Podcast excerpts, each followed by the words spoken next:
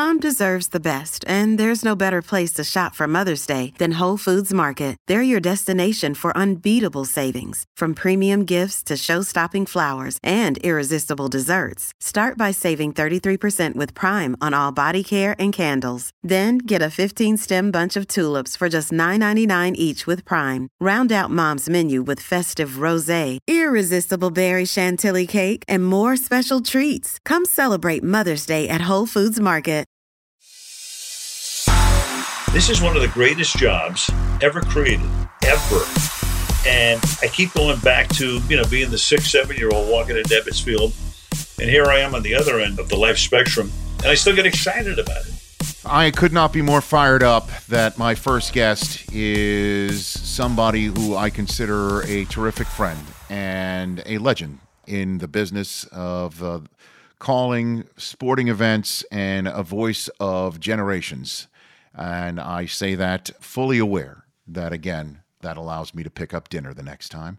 Here on Just Getting Started is none other than the voice of Sunday Night Football, Al Michaels. How are you, sir? I'm fantastic, Rich. Thank you very much. And I'll leave the tip. You can pick up the rest of the tip. I am genuinely excited about this conversation, Al, because the number of times I've had talks with you about how you you got started in your career and the stories that you tell not only um, just uh, around a dinner table, but in your fantastic memoir. You just can't make this up. Did I get that right? Did I screw up one of the names? And it's close enough. It's. I, I love your stories, so I'll I'll just get right into it, Al. With you, how did you just get started in your career? How did it all start? Well, I have to go all the way back to uh, growing up in Brooklyn. I grew up ten blocks from Ebbets Field when the Dodgers were still playing in Brooklyn. And my father walked me over to Ebbets Field one Saturday afternoon when I was probably six or seven. It's the first thing I remember in life. I remember walking in and, you know, the grass was so green and Vin Scully always talked about the Dodger uniforms being wedding cake white, signage on the outfield walls. You know, the organ is playing, the whole thing. Jackie Robinson is actually in that game. Duke Snider, Gil Hodges and a lot of the great Dodgers uh, of the past. And I remember thinking, I want to be here every day. This is the greatest thing in the world. So my father was a big sports fan. We lived within walking distance of Ebbets Field. And so I grew up with the Brooklyn Dodgers, knowing I wanted to be in the ballpark every day. And then as I got a little older, realized I could get in for free by getting a job as maybe the broadcaster for the Dodgers or some team down down the line. So that was the genesis of my love for baseball, my love for sports. My father took me to hockey at Madison Square Garden, the old garden, to the football giants playing at Yankee Stadium. Also, we had remember the New York baseball giants and Yankees were playing there. So we had three teams in New York. So we could take the subway to the Polo Grounds, Yankee Stadium. So that's how I grew up. And and the NBA, when it only had eight teams, at Madison Square Garden. So you'd you'd have a doubleheader, and, and four teams would come in on a Saturday afternoon. So I knew Rich exactly what I wanted to do from the time I was probably seven years old. And how did you go about it? About getting your start? About making this dream of talking sports, broadcasting sports? How did you make that happen? When it came time to pick a college, I went to high school. We'd moved to Los Angeles, ironically, the same year that the Dodgers did. Nice. So I never missed a beat. Right. So the Dodgers at the Coliseum. But it's now time for me to go to college. And my father and I looked at colleges at that point that had radio stations and or TV stations that allowed students to broadcast games. There were very, very few of them. I liked living out west. I didn't want to go back east. USC was one of the schools, and Arizona State was another of the schools that we we researched. And SC was in town. I wanted to have the experience of going away to college, so I I chose Arizona State. And uh, we made a trip down there when I was a high school senior. We talked to the people at ASU, and they said, you know, at some point as a student, I'll get to announce some games on the campus radio station, which of course had a radius of like four blocks, unless you were in the uh, the, the women's uh, the boiler room at the dorm. You, you couldn't pick the thing up, but it gave me a lot of experience. I go down to school and I wind up doing four years of baseball, basketball, football. I'm the sports editor of the the campus newspaper. And one of the great stories for me, Rich, was that as a freshman in 1962, I go down there, long registration line, probably 45 minutes before we can get to the, the place where we need to start filling out the forms. And I started a conversation with the kid in front of me, who was a freshman from the Cleveland area, and he was there on a baseball scholarship. And I tell him what I want to do, and I hope to have the opportunity to broadcast some of his games. His dream, of course, is to play baseball, see where that goes. 10 years later, I'm announcing for the Cincinnati Reds. He's the third baseman for the Oakland A's. We're both a part of the World Series. Sal no Bando. kidding. Are you serious? Oh, yeah. So Sal and I had that conversation in a registration line. And then I would go on to eventually get the Reds job when I was 27 years old. And Sal plays third base for the uh, soon to be three time champion Oakland A's, who beat the Reds in the World Series in 72 and won it again in 70, 73 and 74. So Sal and I go back all the way.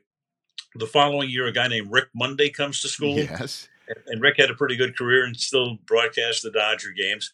And then when I'm a, a junior, a freshman comes along by the name of Reginald Martinez Jackson, the one and only Reggie Jackson. So we went all the way back. The coach was Bobby Winkles, who would wind up managing in the majors with Oakland and California and coaching for several teams. So that's where I that's where I really cut my eye teeth in broadcasting. Well, I mean, and I, I got to have you tell this story. I, by the way, I had no, I, I did not know about that story, but you have to tell the story about how you called minor league games in Hawaii that I guess eventually did lead to the the job that you just referenced in Cincinnati. I assume. That's exactly what happened. So when when I, I get out of college and I, I now I get married, I met a girl in the tenth grade, and you know her very well, Linda Yes, Michaels. You know, she's still in the next room right now. Love it. So that worked out pretty well. And then um, I was looking for a job, so I wrote to all of the minor league teams, major league teams, NBA teams. In fact, the Phoenix Suns were starting up, and I had just graduated. And I wind up trying to get the Phoenix Suns job. Said, I just wanted to get into broadcasting. And the guy who's going to run that team is a guy named Jerry Colangelo, who is like 27 or 28 years old. I'm in his office, which is in a trailer at the Veterans Memorial Coliseum in Phoenix before the Phoenix Suns ever play a game. And Jerry couldn't have been greater. I mean, it, you go all the way back, and I feel like, you know, Forrest Gump uh, from time to time. So I wrote to all the teams. My father in law happened to have a business in Hawaii. And I'm, you know, I'm, I'm getting, you know, responses. Oh, you know, we wish you well, blah blah blah blah blah. But there's there's no job that's forthcoming. And he says to me, "Hey, come with me to Hawaii or meet me in Hawaii. Come over, you know, for three or four days. I know some people over here. There's a minor league team." So I reluctantly did. I wanted to do everything on my own, but I went over there, and he introduced me to a, an advertising executive who introduced me to a man by the name of Jack Quinn, who was the general manager of the Hawaii Islanders baseball team, AAA Pacific Coast League.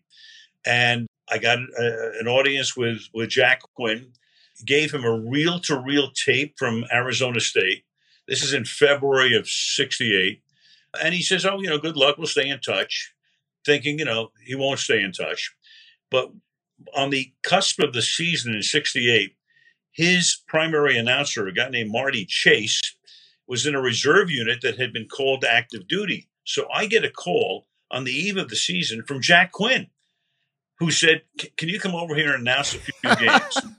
and and that led to um, doing three years of the Hawaii Islanders, University of Hawaii football and basketball, high school football and basketball is gigantic. It Was on television uh, twice a day on the ABC affiliate there. I got 15, 20 years experience in three years because in football, I would do five games a weekend, four high school games and a college game. Anyway, the, the Hawaii Islanders, we were the California Angels Farm Club, uh, 68, 69, and 70.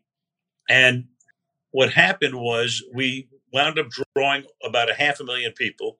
We were the most successful minor league team. Our manager, Chuck Tanner, winds up getting the White Sox job beginning in 71. The farm director for the Angels, Roland Hemond, winds up going to Chicago, the long, longtime general manager. They, those guys actually tried to get me to Chicago to be the announcer there. So they went to Chicago. It's now after their season in in um, 1970, and the owner of the team is a guy named John Allyn, A L L Y N. Listen to the tape. I've got Tanner and Hemond trying to get me to Chicago. There's an opening there. He tells them, "Look, this this kid sounds pretty good.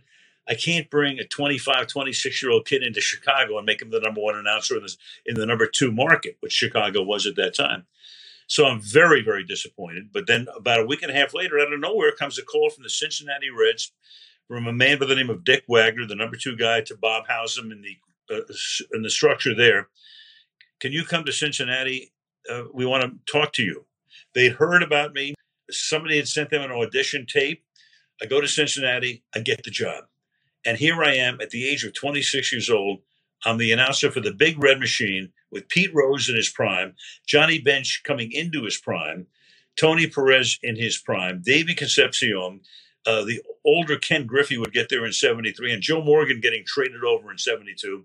And that's how I wind up on the World Series in 72, because in those years, Rich, NBC would use the primary announcer for the teams that are in the series the home team guy would do his his games in like in Cincinnati. I did the games in Cincinnati. In, in Oakland, I did uh, NBC Radio, and that's how I wound up doing the World Series, and that's how I wound, wound up doing the series and and and, and announcing my uh, my college friend Sal Bando playing third base for the A's. Unbelievable. I do have to before we move on to the NFL. I, I got to linger here.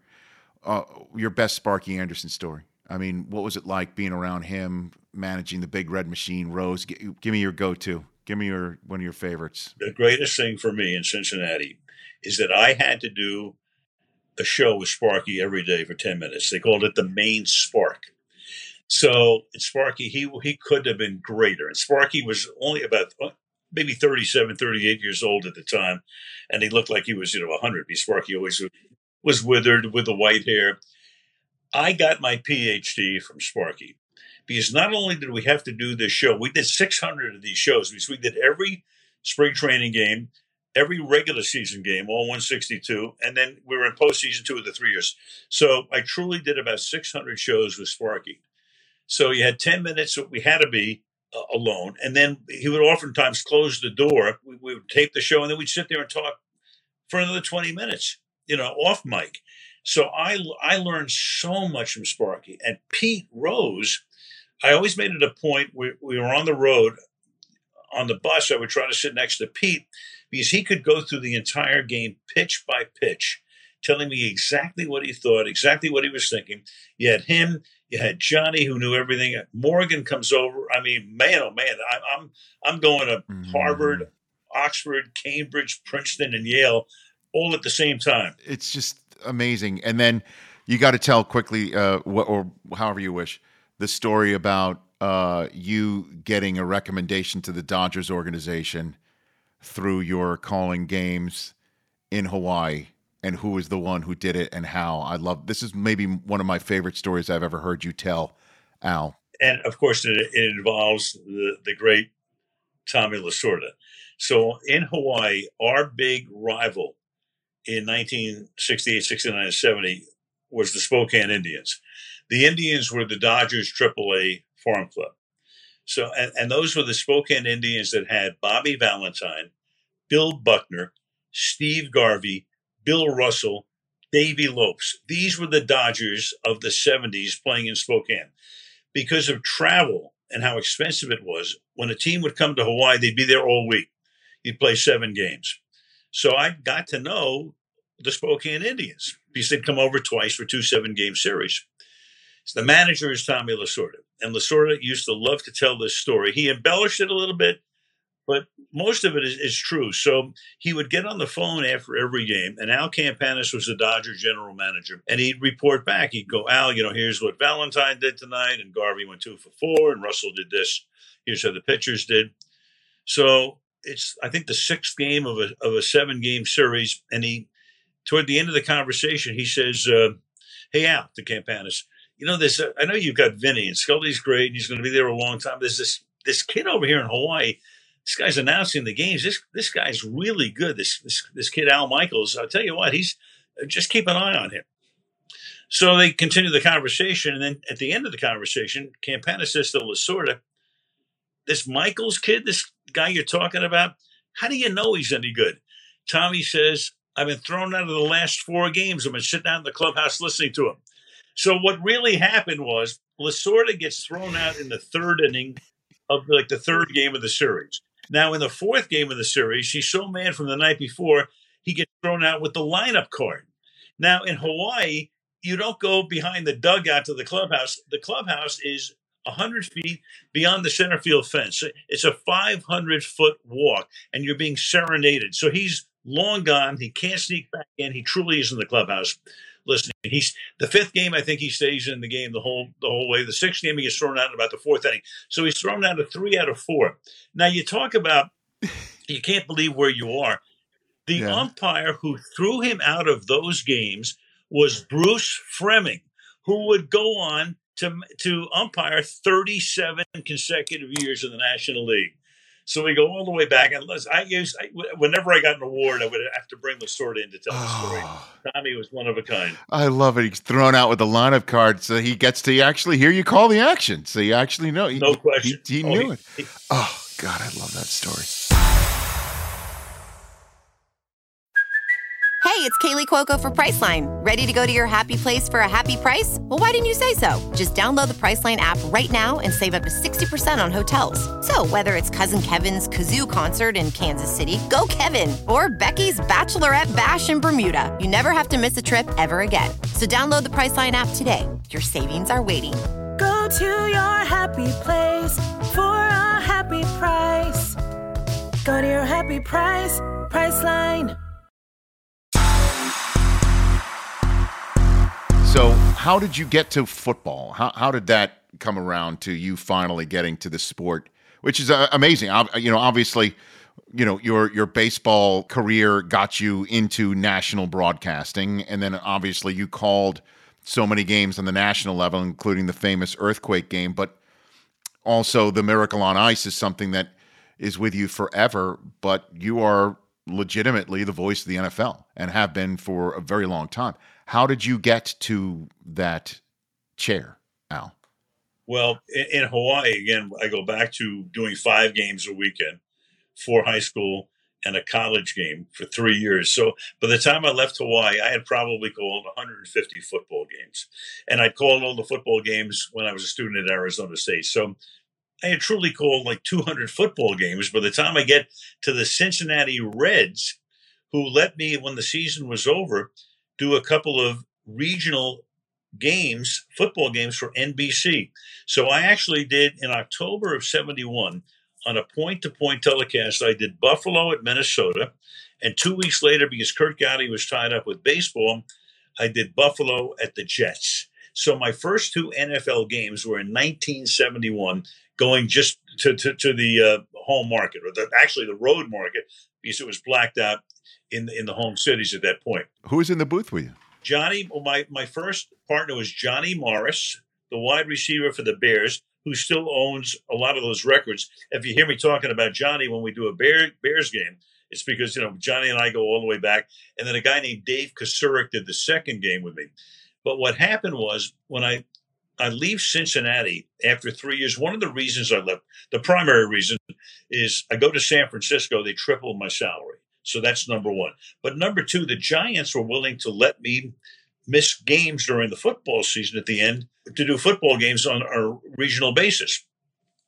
So in 74, I did about eight or nine regional games for NBC.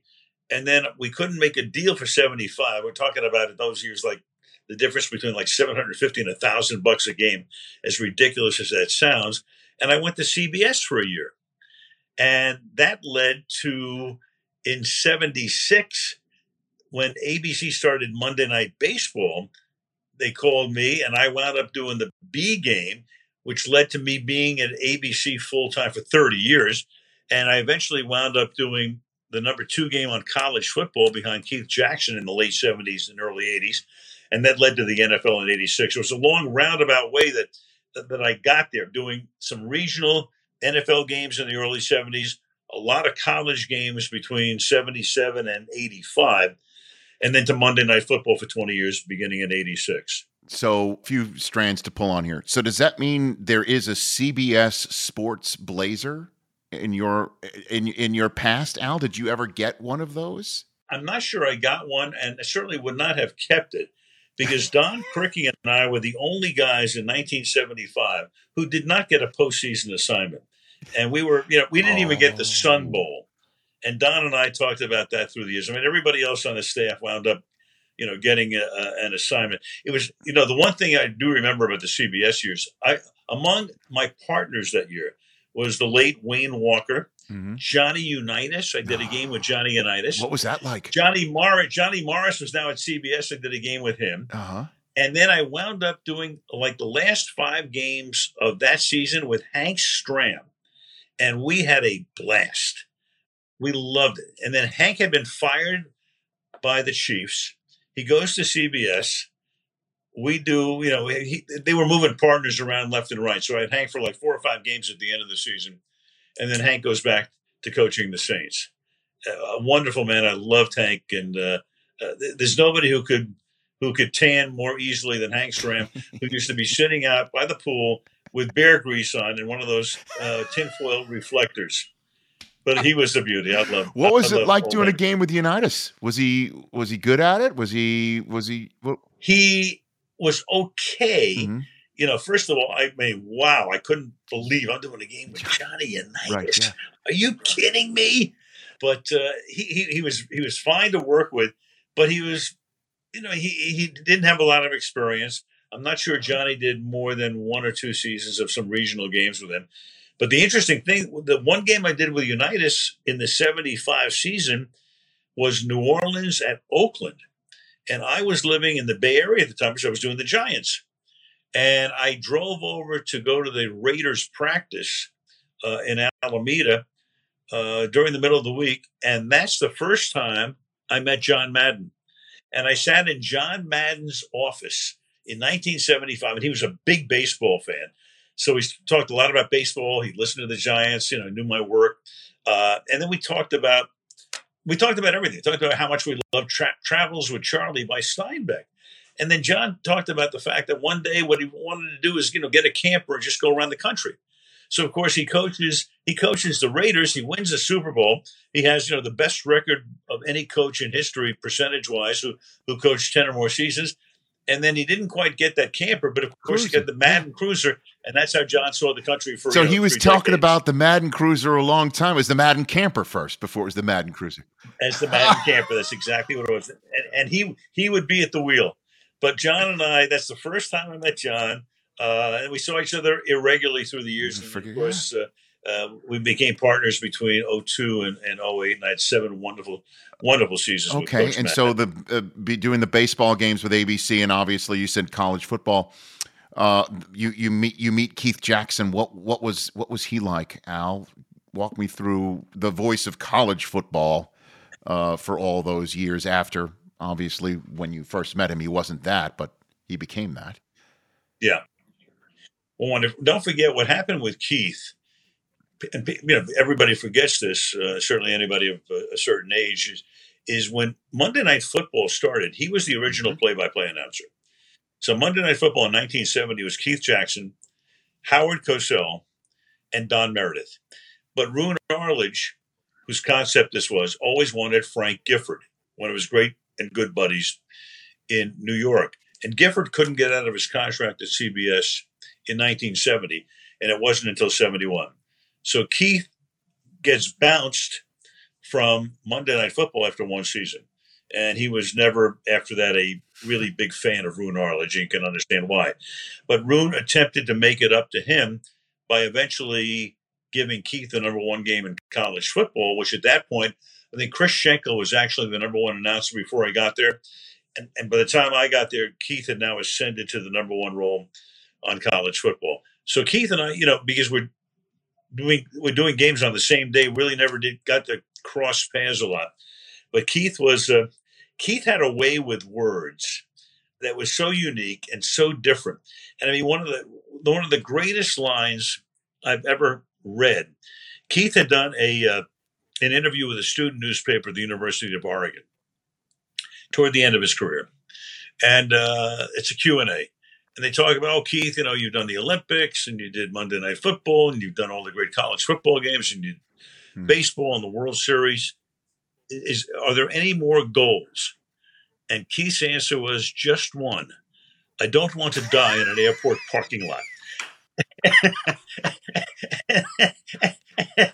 and that, that was quintessential Keith. You know, yeah. the big uglies in the trenches by the banks of the old Tennessee River here in Columbus, Ohio. Keith had a way with words. I mean, it just it just flowed. That is fantastic, Al. I've never heard that one before. Oh, so and then uh, obviously you mentioned his name and give me your first meeting with Howard, with Cosell. Give me your first one. Right. So in 1977, now I joined ABC full time. I'm going to do the B game on Monday Night Baseball. I'm going to do some college football at that point, and a lot of wide world of sports shows. So that we were doing a ton of boxing in those years, and they had uh, an event called the United States Boxing Championships. Don King was promoting it, and there was all kinds of uh, uh, chicanery going on behind the scenes, and Congress was about ready to look into this. But Cosell was doing that package until all of a sudden it looks like there's going to be a congressional investigation. So in March of 77, I am ready to leave home on a Friday, and I am going to do the Pro Bowlers Tour, I think in St. Louis, yeah. because because Chris Schenkel, who did, did that, was in Kitzbühel, Austria, covering covering skiing. I get the call at home as I'm on my way to the airport going, go to San Antonio immediately. Why? So, no, no, because we may have a problem tomorrow and we, we need you to help solve this problem for the U.S. Boxing Championships. So I go to San Antonio and Cosella's already there. But now they're going to take him off the show because they don't want him affiliated with this nefarious concept, right? I mean, the, the, records were being rigged and, and King was doing all kinds of stuff behind the scenes. What else is new? So I go into, I'm not even sure I'm going to be on the air the next day. A- ABC is still deciding whether to take Howard off and put me on as kind of a sacrificial lamb because nobody knew who I was or, or cared at that point. So I met Howard at dinner and uh, the crew was out there, producer, director, you know, two or three other guys, and he couldn't have been he couldn't have been nicer, and, that was the that was the good Howard. So we had fun, and I think he he took a liking to me because he he saw in me a guy who, as I like to say, had a little bit of rascal in him, you know. And I, I was not going to go down the straight and narrow, and I yeah. still don't. I think, Richie. You know, I'm I'm careful with where I go, but you know, I like to have some fun, and I think Howard saw that in me, and uh, so he took a liking to me at first, and then of course. Uh, uh, down the line, we wound up doing a, a ton of baseball together. He is one of the reasons why I do what I do watching Howard Cosell do Monday Night Football and just hearing him be somebody who wasn't, as you know, he used to rail against the jockocracy, and and he wasn't somebody who. That's the name of his book. Of you know, I know your book is "You Can't Make This Up," and his book was "I Never Played the Game" or one of them. And I, I, I kind of saw, you know, Jewish kid growing up in New York. I saw somebody who wasn't an athlete didn't play but get to talk at the highest level and also say things. He had me literally at hello, Howard Cosell, Al. He took it to the edge. He was the first guy to really take it to the edge. And he was, look, when you do that, you're going to be an extremely polarizing figure. And that's what he was. And I think there was an article in TV Guide, maybe in around 1980, where he was the most admired and the most loathed sportscaster of his of his generation. So you loved him or you hated him. But Howard was he was of a, of a, of a different ilk, and and you're right. There's no question. He I think he made it easier for certain people to get in and do certain things that they weren't able to do until that time. Now, of course, we've taken it completely. We've blown the top off everything, where anything goes these days. And and Howard wouldn't be a he wouldn't be a, a unicorn today, but but he was. Uh, one of the most fascinating human beings I've ever met. Uh, he could be everything from charming to cantankerous. I saw all sides of him. He was a lot of fun in the early years, and he wasn't very much fun at the end. He got he became very bitter toward the end, and it was uh, it was a very inglorious departure from ABC and from network television. But at that point, you know, Howard had just he'd grown tired. He really had, and uh, uh, it's too bad that it, it, wound up the way it did, but unfortunately, it was not the departure that everybody wanted to see from him. I know. And so, I guess before we just dive fully in, in the rest of our interview into the NFL, uh, your your best uh, wide world of sports assignment. Give me give me that one. The craziest, wildest. Give me give me the one. Early on, yes. I so I one of my first trips to Europe. I had never been to Europe until I joined ABC, and now they're sending me over there. Truly was the wide world, and, and you got to see it. So I get assigned to an event in Inzell, West Germany. At that time, Germany was separated, and um, in the Bavarian Alps, and it's motorcycles on ice, which was a wide world of sports staple in those years. And so it was a quarter mile track, which was used for speed skating and for like regular track meets in the summertime. But in the wintertime, it's all iced over. And uh, you have a bunch of Eastern Europeans and Russians at that point, and Bulgarians and Romanians and uh, it was these are the guys who were competing in this. No no westerners. And they would get on motorcycles on motorbikes and go around this quarter mile track x number of laps with a bunch of spikes coming out of the tires and that's how they got the traction. And they did this in front of 10,000 wild and woolly Bavarians. And they would start it at about eight o'clock at night. We were taping it in those years. And, uh, but, but the, the, the tailgating would be starting at about three o'clock. So it's one of the great stories of all time. So Jeff Mason is the producer, become a great friend, but I, uh, but uh, Jeff had a, you know, has had a fabulous career he says, why don't we do something different for the scene set? Instead of you coming on in the yellow blazer, blah, blah, blah, blah, blah, welcome to Inzell, West Germany.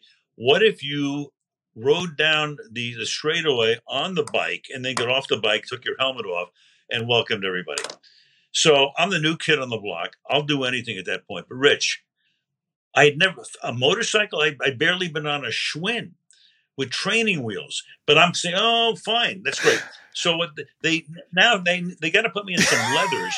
So they find a Russian. So we go down to where they, they they're staging the bikes, and there's a Russian who's about five six and maybe 145 pounds. And at that point, I'm 5'10 I probably weigh about 180. And I'm trying to get in to these leathers. So here, I've never been on a bike. Now I'm going to be on a bike on ice with spikes. I'm like this. They put the helmet on my head.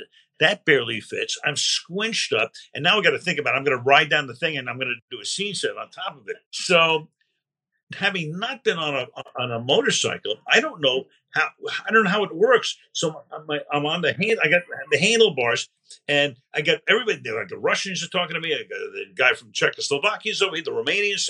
You know, I got 15 different languages coming at me at once.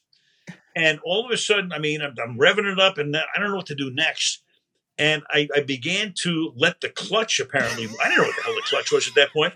I'm ready to, and fortunately, a Russian rider grabbed my right hand and you know got got the clutch back in, so it didn't. This thing, otherwise, I would have been I would have been launched up there with Yuri Gagarin into space at that point.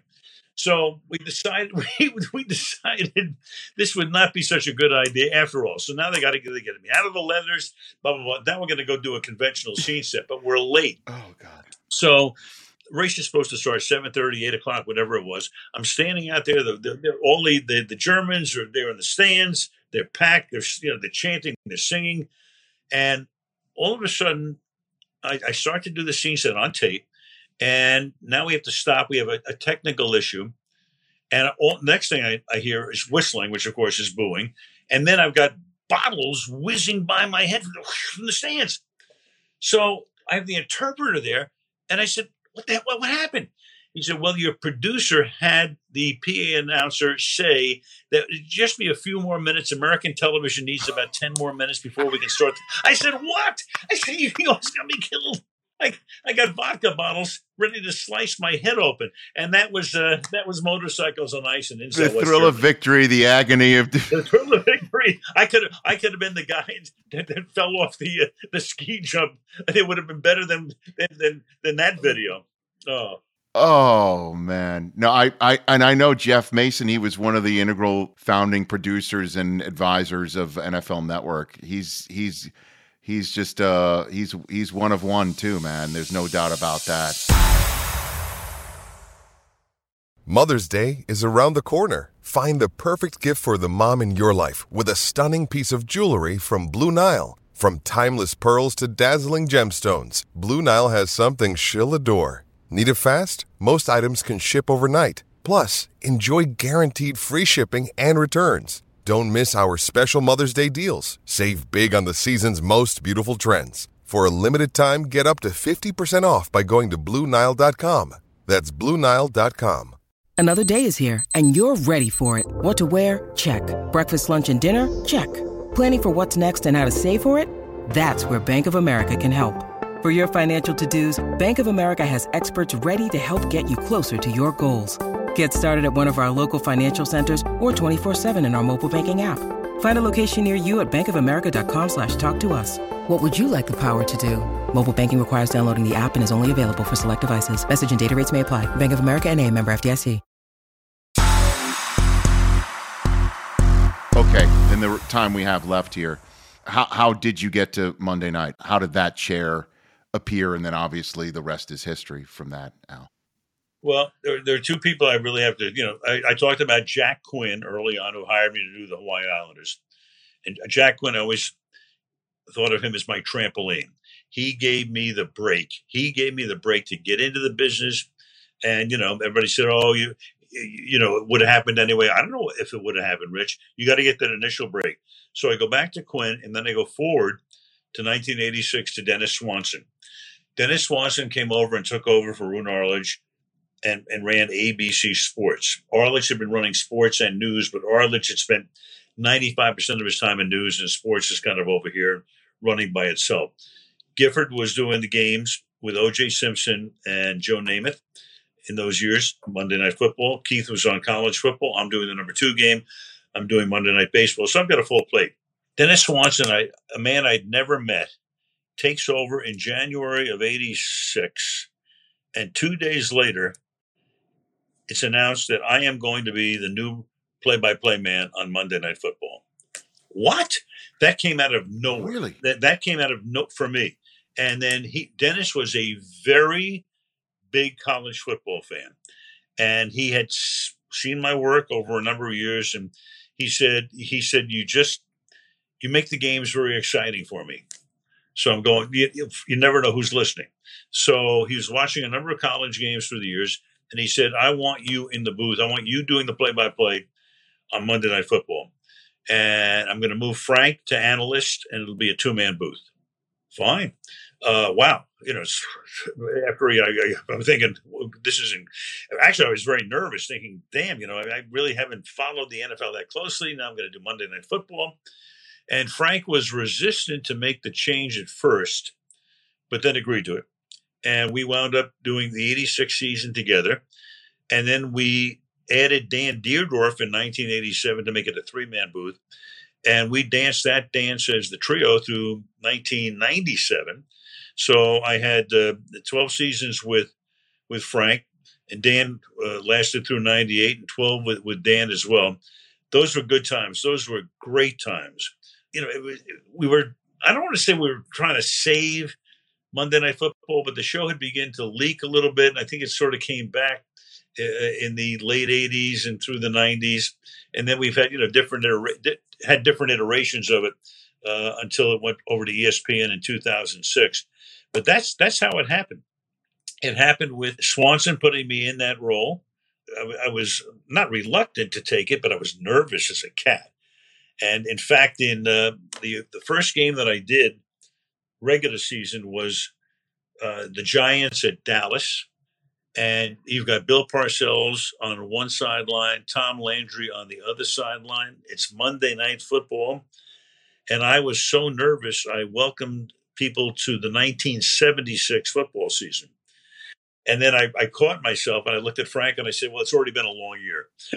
so anyway, and that, that's how it that's how it got underway. And you know, here it is, uh, 20 years on Monday night and going on uh, 16 now on Sunday night. Is it the same? Was it the same thing as it currently is now that you you get times before the games with the coaches and interview them? And if so, does that mean you you had your first one of your first broadcaster coaches meetings with with Landry and Parcells? Is that the way it went? Yeah, that, that's that. That was the case.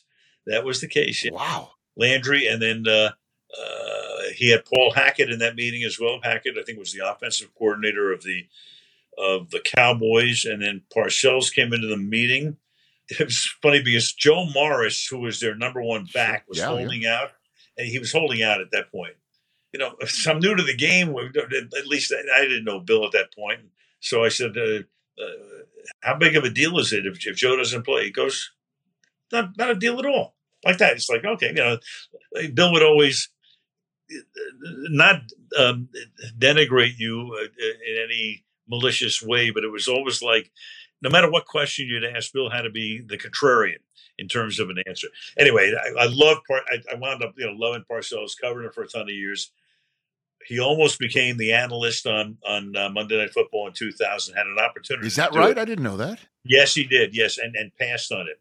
Yeah, I, I know I'm jumping around here, No, but please go. but in night, yeah, no, in uh, so you know Frank leaves after '97. Dierdorf's gone after '98. I worked two seasons with Boomer Esiason, '98 with De- with Deerdorf, and '99 just the two of us.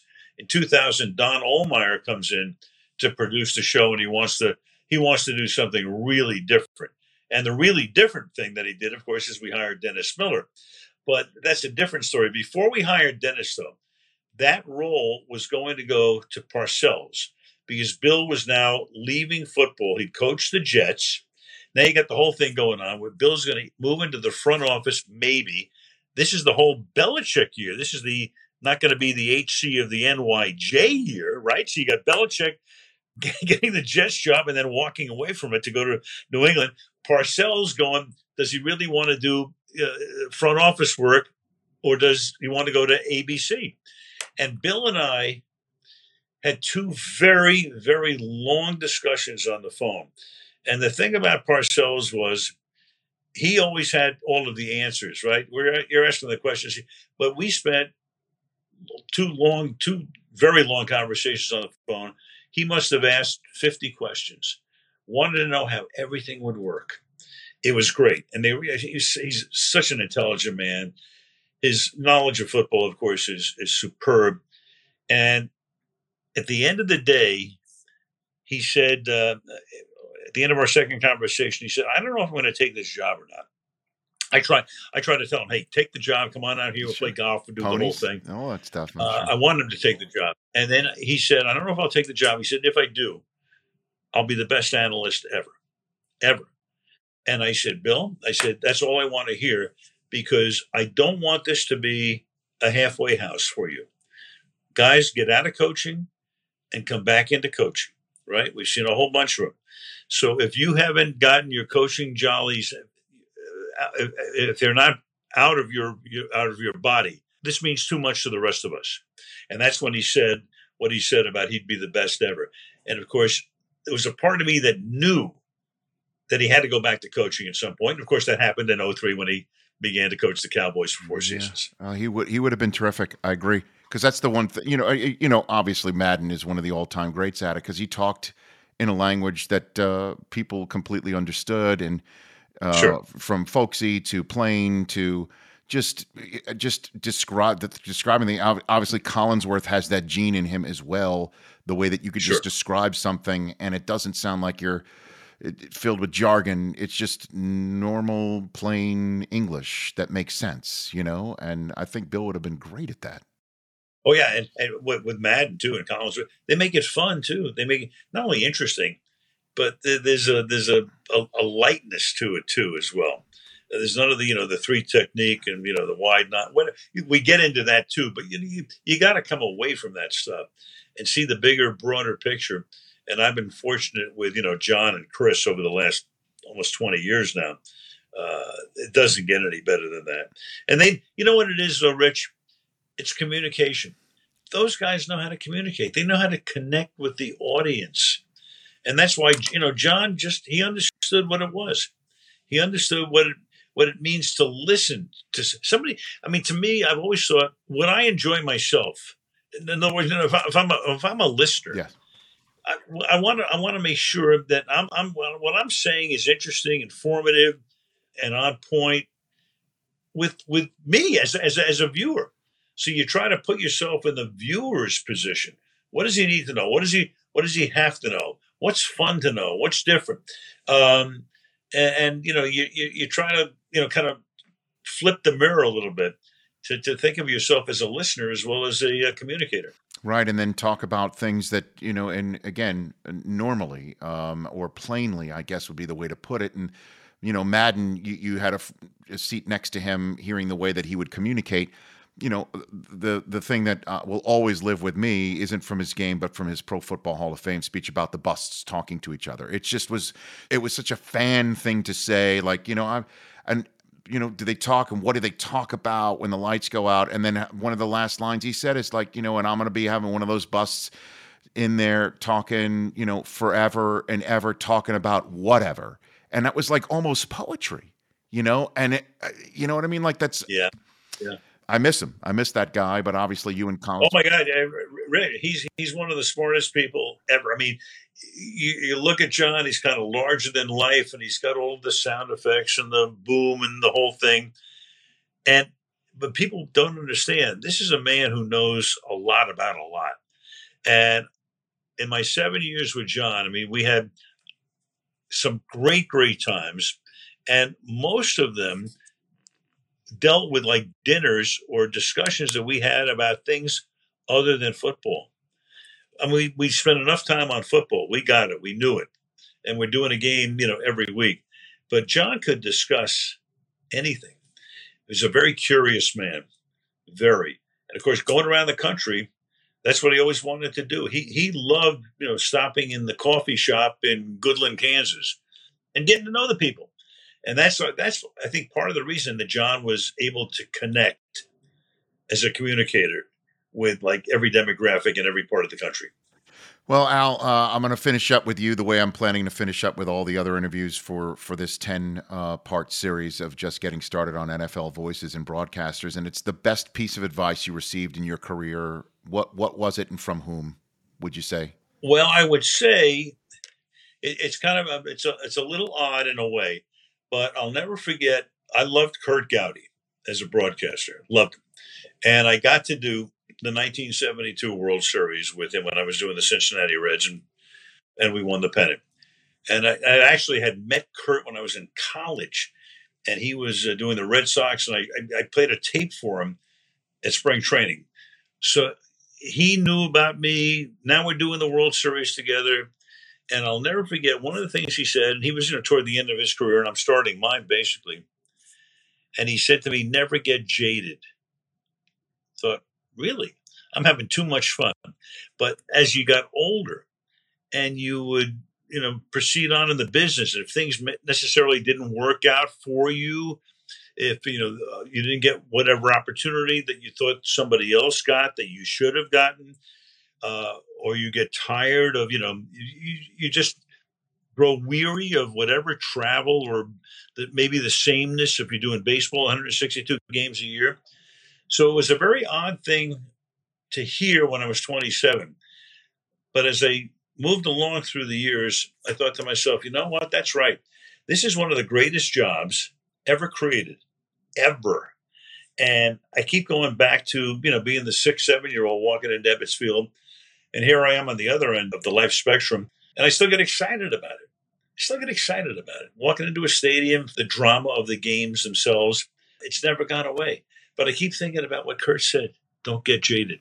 And I never will. You're the man, Al Michaels. Love you. I love you. Best to Linda, because she's been part of everything that we just talked about for all those years as well. She has been. And um, let's. I, I, this just scratched the surface, which is amazing. I literally could talk to you forever, but I appreciate the time. You're the best. Richie, anytime. Take care, man. See you soon.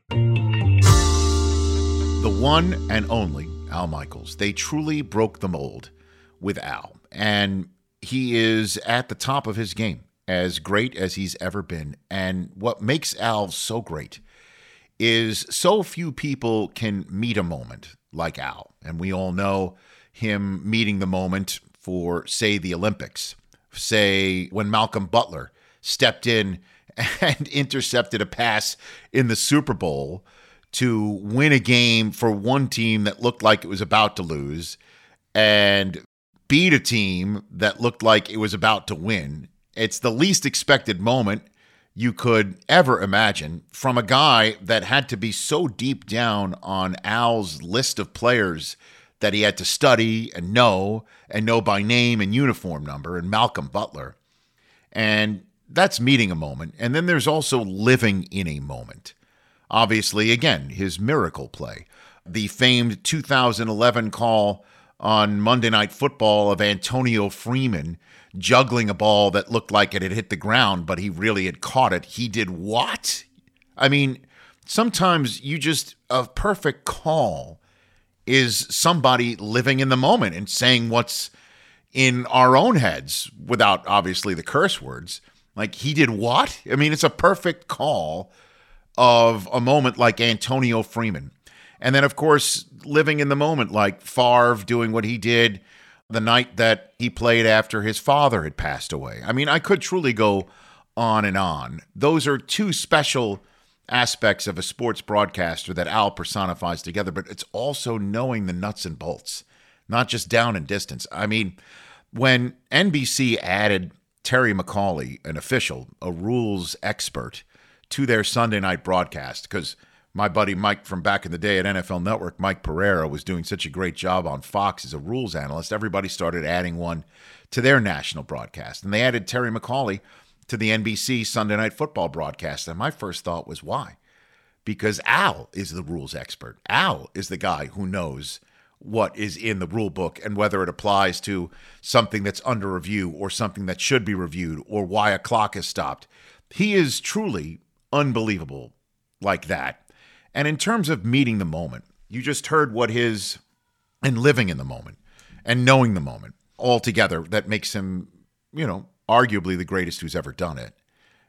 But the living in the moment is so tough to do, to know what you're seeing in real time and know what it means and know how to put it in perspective and also know how to react to it emotionally that you at home can plug into. Hearing his advice that he got from back in his day from Curt Gowdy. Don't get jaded.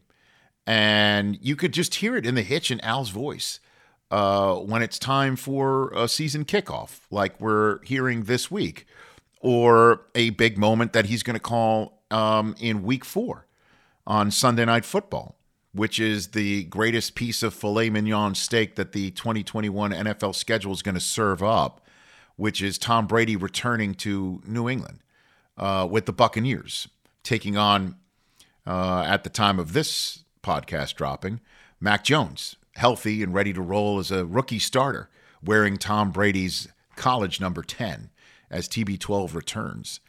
That you know that somebody's called so much and been there and done that.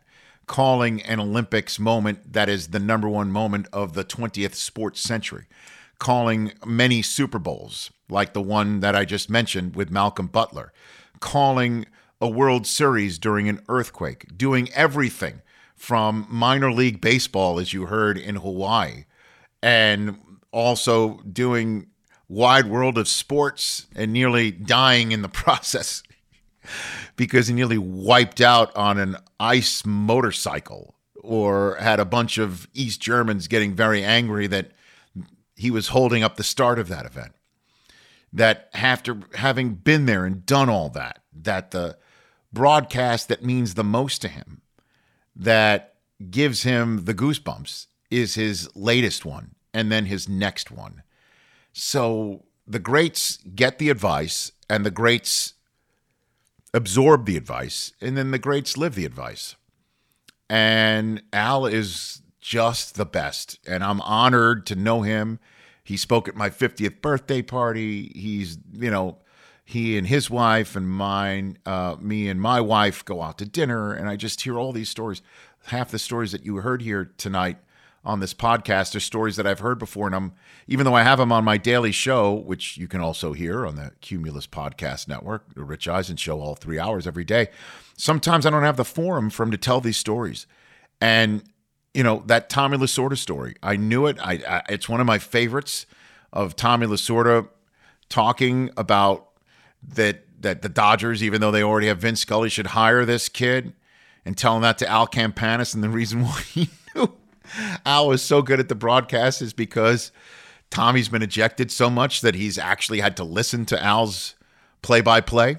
I just love these stories, and I can't wait to bring more of them to you throughout this entire series of special Just Getting Starteds, where Jim Nantz and next week Joe Buck will come along and tell you their stories, and Kevin Harlan of Westwood One, and Michael Strahan and Erin Andrews of Fox. And we're adding more guests as we speak over this 10 week span.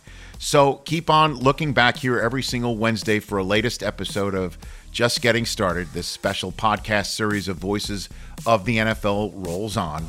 We appreciate you taking in this one with the great Al Michaels.